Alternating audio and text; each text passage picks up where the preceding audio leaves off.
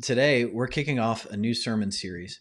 And the sermon series is called World Turned Upside Down. And uh, the idea behind the sermon series, one aspect of it comes from the fact that for many of us right now, our world feels like it's been turned upside down. I mean, I don't know about you, but me as a millennial, if I think back to like six weeks ago, I was told that because I ordered DoorDash and get food delivery to my house, you know, it was lazy, it was a waste of money. Can't you just go pick it up yourself? And then now things have been turned upside down, right? People are saying, hey, look, one of the best things you can do for a small business is to go and order food delivery to your door. It's it's a sacrificial act. It's not lazy. It's noble. So things have kind of been flipped around a little bit. Or if you think about parents, I mean, think six to eight weeks ago, you were telling your kids, please put away your devices. I don't want to see the Chromebook. I don't want to see your phone. I don't want to see any of the screens. And then now, during the day, you're begging them, right? Open up your Chromebook, get your phone, do your online learning, get it done for the day. And then even in the evening, you know, uh, you know, the, the, a lot of the screen time restrictions have gone out the window because you're like, hey, I, I just I just need you to just get on the screen and give me a little break here, right? Things have been turned upside down a little bit in this crazy season. And, and then even with like the weather and traffic, I mean, I used to check the weather and the traffic all day, every day because, you know, going to church or going here and there. But now, you know what? We don't have to check the traffic. It doesn't matter anymore. The weather, well, I mean, yeah, we have bad weather, but we're not really going anywhere. Things have been turned upside down. And now those are kind of like, you know, silly, maybe more insignificant examples. But for many of you, in a lot bigger ways, your worlds have been turned upside down. I mean, think about it. For many of you, you were working 40 plus hours a week and figuring out how to manage your money. And now you're working zero hours a week and you don't have a lot of money to manage. Kids and students, uh, I feel for you during this time because when I was a kid, the thing I looked forward to the most during this time of the year was can you guess it? Field day. Okay, field day in May. I was never even that athletic, but I always wanted my class to win. I was looking forward to field day. You don't have that anymore, right? And uh, you know, right now, seniors, you were looking forward to graduation and dances and prom, saying goodbye to your friends in the school year, getting yearbooks signed, and now all of that uh, seems like a distant memory. And now there's a lot of uncertainty about when you'll see your friends again or when events will take place. Your world has been turned upside down. I mean, for for all of us, we used to kind of have this idea that perhaps we're just gonna kind of continue on with our lives going in the direction they are, and we're just gonna kind of live live forever, right? We didn't give much thought to, to life and sickness and other things, but now we know that things have changed, and we're a lot more aware of of the fragile nature of life. So things have been turned upside down, and as things have been turned upside down, we've been asking a lot of questions. Families, businesses, individuals, and churches have been asking questions like, well, what do we do next? What does the future hold for us? Where do we go from here? How do we even continue on? And these are big, important questions. And this morning, these are some of the questions that I want to talk with you about, particularly as they relate to our local church and to the church universal in the midst of our worlds being turned upside down. But but in the series it's not just going to be based on our world currently, it's also going to be based on the world of the disciples 2000 years ago after Jesus rose from the grave. And, and we find their world in the book of Acts. That's the book that we're going to be studying on Wednesday nights in Bible study and on Sunday morning together. And the book of Acts tells us about the disciples after Easter, right? That's that's the season we're in now. After Easter, after Jesus rose from the grave, we read about uh, what things were like for them. And if you think about the disciples in the early church, I mean, their worlds were, were turned upside down and flipped all sorts of different ways because on Good Friday, they saw Jesus, the man they had followed, be crucified. They watched him die, and hope was gone for them. They didn't know the future, they didn't know what was up ahead. And so their world was turned upside down. But then Jesus rose from the grave, right? We celebrated that last week at Easter with huge celebrations, churches all over the world online.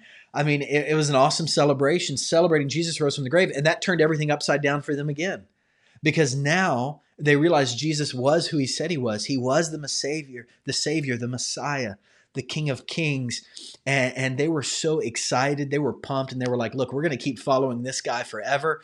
We're going to keep following him the rest of our lives and, and do what he says and let him guide us. But then Jesus tells them one day, he says, hey, look, guys, I'm actually uh, going to leave. I, I'm going to leave you. I'm going to ascend into heaven and sit at the right hand of God my Father, our Lord Almighty. I'm going to sit at his right hand. And so I'm going to leave you. And so when Jesus said, I'm going to leave you, they were probably concerned. They were probably confused. They probably had a lot of questions. And again, their world was turned upside down. And they were asking those same questions that we are in this season. Where do we go from here? What does the future hold for us? How can we continue on without Jesus? And thankfully, in one of his final conversations with the disciples in the book of Acts, Jesus he begins to answer some of their questions. He begins to answer some of these big questions about the future. And this is the passage we're going to be looking at this morning, Acts chapter 1. And so if you have your Bibles, I'd love for you to open them up. Acts chapter 1, we're going to be going through it in the season. And so you can begin, I just encourage you to begin reading a chapter a day in it. Uh, follow along with us. And Acts is uh, an amazing book. It's one of my favorite books in the Bible. And I think it is a book that is especially relevant to us right now. Because if you think about it, the disciples, they didn't they didn't know exactly what was next. They didn't have it all laid out for them. They were figuring things out a day at a time and what it means to be church like we are now. And so, in this season where we're trying to figure out what is church, uh, what is church without a building, how do we do ministry in this new context when the world feels like it's been turned upside down, this is a book of great guidance. And now the book of Acts, it's not it's it's ACTS, not AXE. It's not like Axe body spray, okay? or like an axe you chop wood with because it tells about the acts of the apostles, the early church. Or, as other people have said, it tells us about acts, the actions of the Holy Spirit. And so we're going to begin right at the beginning this morning, Acts chapter 1, verse 1. So if you have your Bibles, uh, go ahead and grab those. And here is what we read In my former book, Theophilus, I wrote about all that Jesus began to do and to teach until the day he was taken up to heaven, after giving instructions through the Holy Spirit to the apostles that he had chosen. So right here, I want I want to just point something out. I mean, here we read verse one in my former book, and so the person writing this is a man named Luke, and his former book is the Gospel of Luke. And so Acts you could think of as the sequel to Luke. So Luke tells about the actions of Jesus' life and his mission and ministry. Acts is the mission and ministry of Jesus continued through the early church. And he's writing it to this man named Theophilus. And so he, he's writing this orderly account. And in verse 3, he continues. He says, After Jesus' suffering, he showed himself to these men and gave many convincing proofs that he was alive. He appeared to them over a period of 40 days and spoke about the kingdom of God. And on one occasion, while he was eating with them, he gave them this command he said, Do not leave Jerusalem, but wait for the gift my Father promised, which you have heard me speak about. For John baptized with water, but in a few days you will be baptized with the Holy Spirit. So when they met together, they asked him, Lord, are you at this time going to restore the kingdom to Israel? And Jesus said to them, It's not for you to know the times or the dates the Father has set by his own authority, but you will receive power when the Holy Spirit comes on you and you will be my witnesses in Jerusalem, in all Judea and Samaria, and to the ends of the earth. And after he said this, he was taken up before their very eyes, and a cloud hid them from their sight. And they were looking intently up into the sky as he was going, when suddenly two men dressed in white stood beside them. Men of Galilee, they said, why do you stand here looking into the sky? This same Jesus who has been taken from you into heaven will come back in the same way you have seen him go into heaven. So, did you catch the final words of Jesus in this passage? Did you catch them?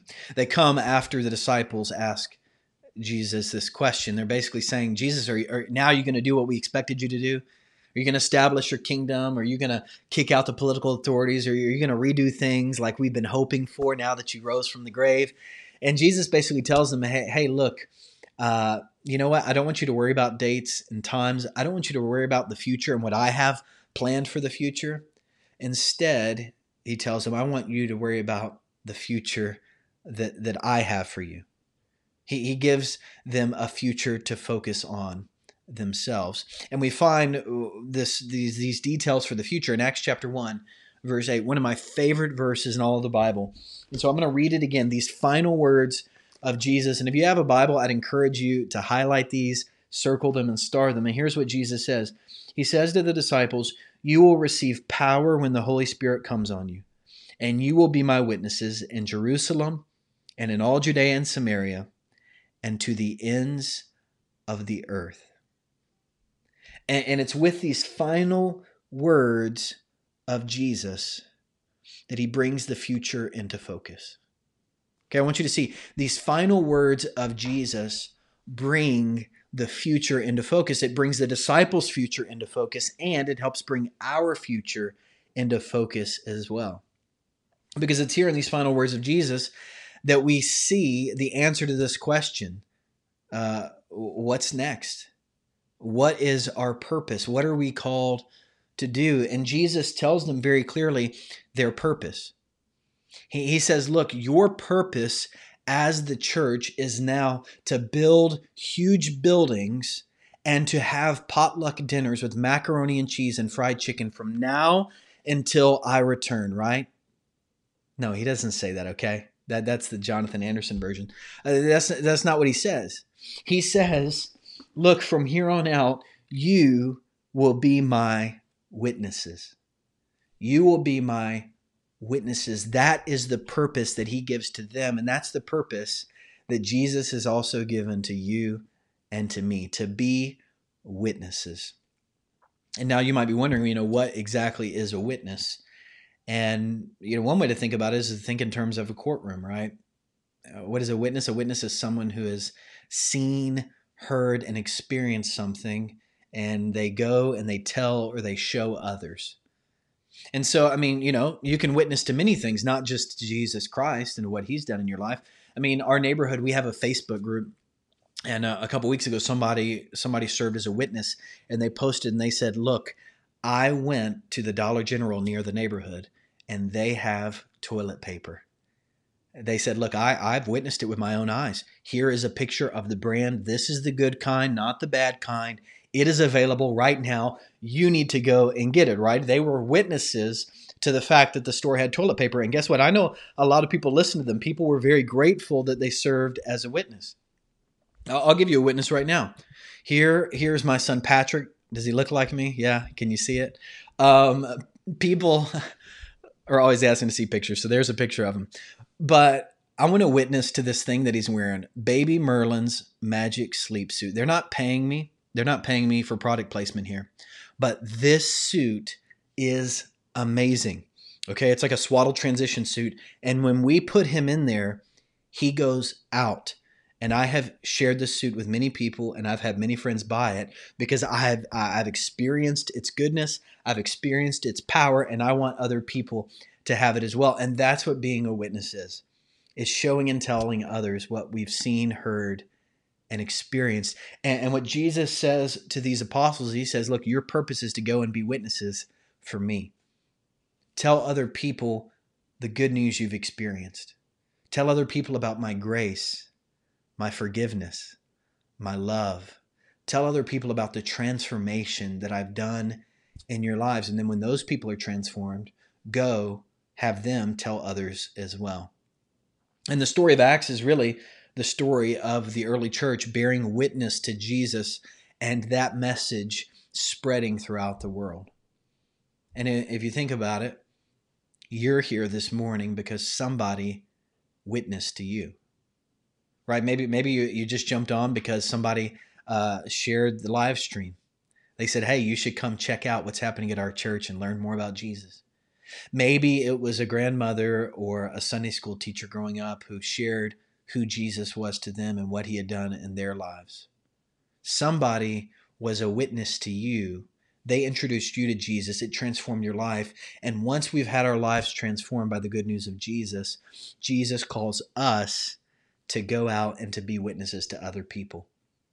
And, and kids, the good news about this is that, that you don't have to be a certain age to be a witness. You can be young like Abigail, and you can share of the great things that God has done for you and that He lives inside of you. A pandemic can't stop us from being witnesses because you're a witness through social media. You're a witness in your household. Jesus calls us to be witnesses. That is the purpose we find that he gives us in these final words. But he not only gives us our, our purpose, he also begins to, to name the places that we're called to live out this purpose. And so if you notice in the verse, he says, Look, you'll you, you, you're to be my witnesses in Jerusalem, in all Judea and Samaria, and to the ends of the earth. So if you think about it in terms of where they were, I mean, they were located at that time in Jerusalem.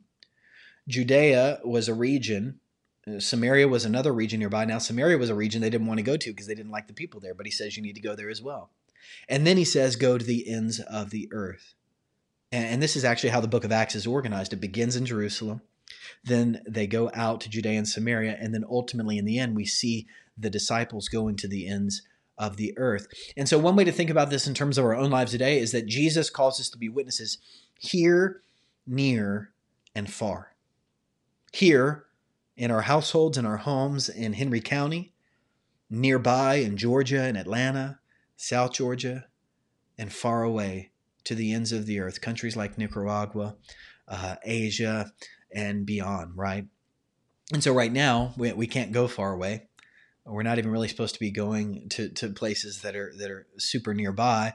So we're called to be witnesses right now here in our homes in Henry County, right where God has planted us. And then he calls us to go out and to continue to witness to all people in all places. And why does he call us to witness to all people in all places? It's because the good news of Jesus that he came into this world for us and for our salvation so that we could know him and have a relationship with him. This good news is for all people everywhere. And so he calls us to go to all of those places. He answers this question where, where do we go from here? He, he says, Go here, near, and far. But then, as he, he gives this purpose and these places to live it out, there's also a caveat. I don't know if you noticed this. He says, Look, as you go out and do these things, you, you don't need to go out and try to do it on your own. You need to go and do these things by the power of the Holy Spirit at work in you and through you. He says, don't, don't go and try to do this without the Holy Spirit. You need the Holy Spirit. And now I know when we, we start talking about the Holy Spirit, it makes some people uncomfortable uh, because, you know, we can imagine Jesus right? We've we've seen the movies, we've read about his ministry. Jesus was fully God, but he was also fully human, so we can relate to him in a way. Uh, we can relate to to to God, our heavenly Father. Uh, you know, we can kind of conceptualize that relationship. But when it comes to the Holy Spirit, we're we're not really sure what a spirit is, and it's often not talked about in church. So it can kind of be a little bit mysterious. And maybe you're in a tradition growing up. Uh, where they called it the Holy Ghost. Okay, if you grew up in a church where they called it the Holy Ghost, type Holy Ghost in the chat. And so maybe Holy Ghost, you're like, well, that's kind of scary. Who wants a ghost in their life? And and so there's a lot of uncertainty about the Holy Spirit. And in our Bible study, somebody said something really profound. They said, I think another reason that that we shy away from the Holy Spirit and talking and learning about the Holy Spirit is because if the Holy Spirit is is going to live in us and empower us, then that means that we have to give up control. And we have to give up power in our own lives. And a lot of us, quite honestly, don't like to give up control. Uh, we don't like to give up power. And, and so the Holy Spirit can be can be a little different for us. But throughout Acts, we're going to see the Holy Spirit over and over again. And I imagine for the disciples, the Holy Spirit was a little bit mysterious for them as well. Because after all, Jesus had said, Look, the Holy Spirit is going to come after me. Uh, the, the one is coming, and this Spirit is going to guide you. The Spirit is going to direct you. The Spirit is going to comfort you. And now he says, look, this Spirit is going to give you power. But that they were probably still a little bit nervous and weren't quite sure what to expect. And Jesus says, "Look, you, the Spirit isn't isn't here yet. You need to go." And do you see what he says to do? He says, "You need to go and wait." He says, "You need to go and wait." Well, actually, he says, "Don't go." He says, "Do not leave Jerusalem, but wait." And waiting is hard. And we see that the disciples they waited. Acts chapter 1, uh, they waited, and we find them in the upper room waiting for the Holy Spirit. But then in Acts chapter 2, we see that in the midst of their waiting, the Holy Spirit descends upon the church. It fills them with God's presence and it fills them with God's power. And the Holy Spirit is doing a transformative work in all these people. And we see this as they begin speaking in foreign languages, but we also see the Spirit's power on display when Peter, when Peter, a disciple who just weeks before had denied Jesus, had deserted Jesus, he he he was kind of timid and and scared. Now we see Peter, this guy who denied Jesus, now we see him standing up and boldly proclaiming Jesus and what he's done. In Acts chapter 2, he gives an amazing sermon about who Jesus is and what he's done. And then Peter really gives the first altar call. He, he says, Look, now that I've shared this message, people say, Well, what do we do? And he says, You need to repent of your sins. That means you need to turn away from them. You need to believe in the name of the Lord Jesus be saved, be baptized, and the Holy Spirit will fill you. And we, we, we read that that day the church grew from 120 people to 3,000 people. 120 to 3,000 in about 30 minutes, okay? That is amazing. That is the Holy Spirit's power at work. And this week, as I was reading reading this passage, I mean, I, I began to think, what would have happened if the disciples hadn't waited on the Holy Ghost? What if they would have said, you know what, I don't know about this. Why do we need to wait on the Holy Spirit to give us power? We can go tell people about Jesus on our own.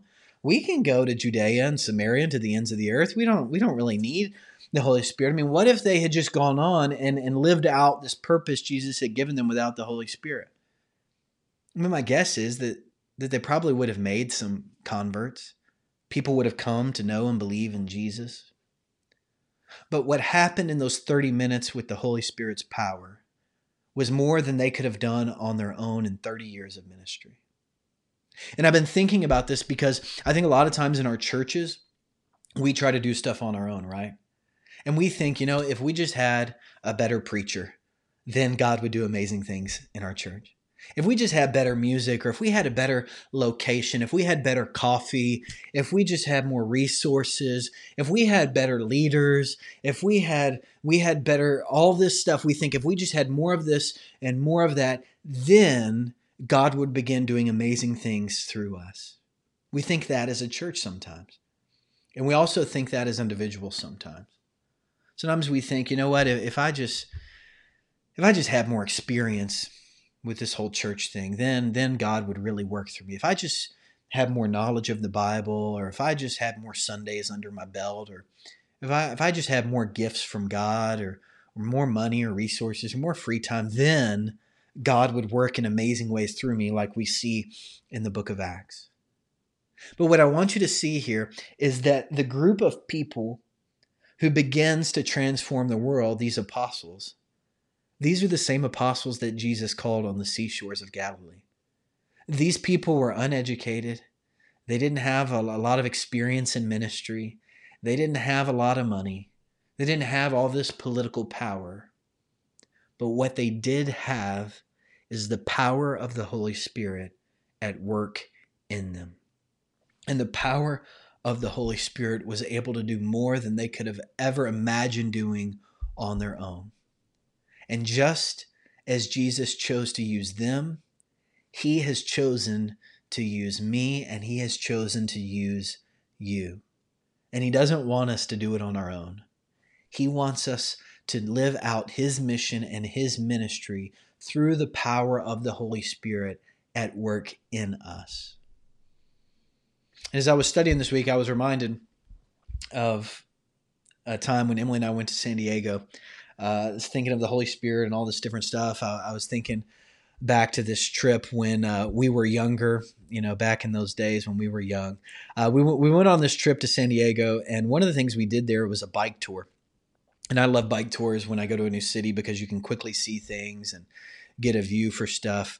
And if you've ever been to San Diego, then you know that it is a place with a lot of mountains and a lot of hills. And so we were on this bike tour, and you know, like just the bike would have been really rough, but thankfully, this was my first time on an electric bike. And the electric bike was amazing because it had what's called pedal assist. And so when you were going up a hill, uh, the engine would kind of kick in a little bit and give you a little extra boost. And so you'd pedal, you'd still have to work, but it would just kind of give you a little push. But then something amazing happened. Then our guide, who was in front of us, he told us, well, look, these bikes, they don't just have pedal assist, these bikes also have a throttle. And so when we were going up those hills, he said, Oh, yeah, you know, don't worry about pedal assist. You can pedal a little bit, but you need to just hit the thing full throttle. And so when we were going up these huge hills, we'd hit full throttle and we would just fly. We would fly. We would go faster than we ever thought we could on a bicycle uphill. We were going so far. I mean, we were we were riding miles and miles on the bikes, further and faster than we could have ever imagined. And this story came to mind because I think this is a good metaphor for the Holy Spirit at work in our lives. Because you see, the Apostle Paul, he says this. He says that when we belong to Christ, the Holy Spirit lives in us. And so if you're a Christian, uh, if you've repented of your sins, if you've believed in Jesus and you have a relationship with him, uh, the Holy Spirit lives in you. So he says that on the one hand, but then also later he says, look, you Christians need to be filled with the Holy Spirit. Which is interesting because we have the Holy Spirit, but then he says we need to be filled with the Holy Spirit. And here he's speaking in, in this present continual tense. And basically, what he's saying is you need to go on being filled with the Holy Spirit over and over again. And so it leads to this question how do we move from, from just having the Holy Spirit within us to being filled to overflowing with the Holy Spirit and having the Holy Spirit's presence and power tangible in our lives? Or how do we move from pedal assist to living with full throttle? And the answer is this idea of surrender. It's surrendering ourselves, our lives, our desires, our dreams, our ways, our own power and, saying, God, I can't do this on my own. I need you. I need your presence and your power at work in me. Being filled with the Holy Spirit, it begins with surrender, but then it continues through prayer, through a daily, simple prayer of saying to God, God, I can't do this on my own. I can't live out the purpose you've given me. I can't be a witness on my own because on my own, I'm not loving. I'm kind of ugly, actually. On my own, I'm not very kind. On my own, I'm not very patient. I need your spirit at work within me. So, Holy Spirit, would you come and fill me again today? Being filled with the Holy Spirit begins with surrender. And it happens every day as we come before God and we say to God, God, would you fill me today? Give me your power, your presence to live out the purpose you've given me in all the different places you've called me to do it. And I'll close with this. Many years ago, I was uh, beginning in ministry and I went around interviewing different pastors and I said, Hey, what advice would you give to somebody who is just starting out? And I'll never forget there was this one pastor. He, he had led a large church in, in Tennessee, one of the largest Methodist churches there. He was at the end of his career. And he said, Jonathan, what you need to do every day is say to God once again, Holy Spirit, fill me, empower me, guide me. I need you. And I think that's advice not only for people eh, who are in professional ministry, but people who are in the ministry like you are of sharing Jesus and being a witness to Him for the world. And so this morning, the way I want to close our time together is by simply entering into a time of prayer and sang to God, God, would you fill us again? Would you fill us as individuals? Would you fill our church? Would you fill us to overflowing so that you might be made known to the world? Because God can do more in 30 minutes with the Holy Spirit's power at work in us than we can do in 30 years on our own. And so let's pray and ask that together. Holy Spirit, as we sang earlier, you are welcome here. You are welcome here in our homes. You're welcome here in our bedrooms, in our living rooms. You are welcome here in our hearts, and you are welcome here in our church. So, God, we ask that you would help us be people who are willing to surrender our own preferences, our own power, our own ideas. God, help us to see that we can't do any of this on our own. To be your people in this world at this time, we need your power and your presence at work within us. And so, God, we ask this morning that you would fill us with your Holy Spirit. May your Spirit touch us in the deepest places of our hearts. May your presence comfort us in these difficult times. May your presence guide us, and may your presence empower us to be witnesses in this world for you. Come, Holy Spirit. Amen. Amen. If you uh, received that prayer this morning and are making that prayer your own, love for you to type amen in the chat. And this week, I want to encourage you to pray that every day. Just simply when you get up in the morning, pray, children, families, pray together at breakfast. Come, Holy Spirit, fill us once again.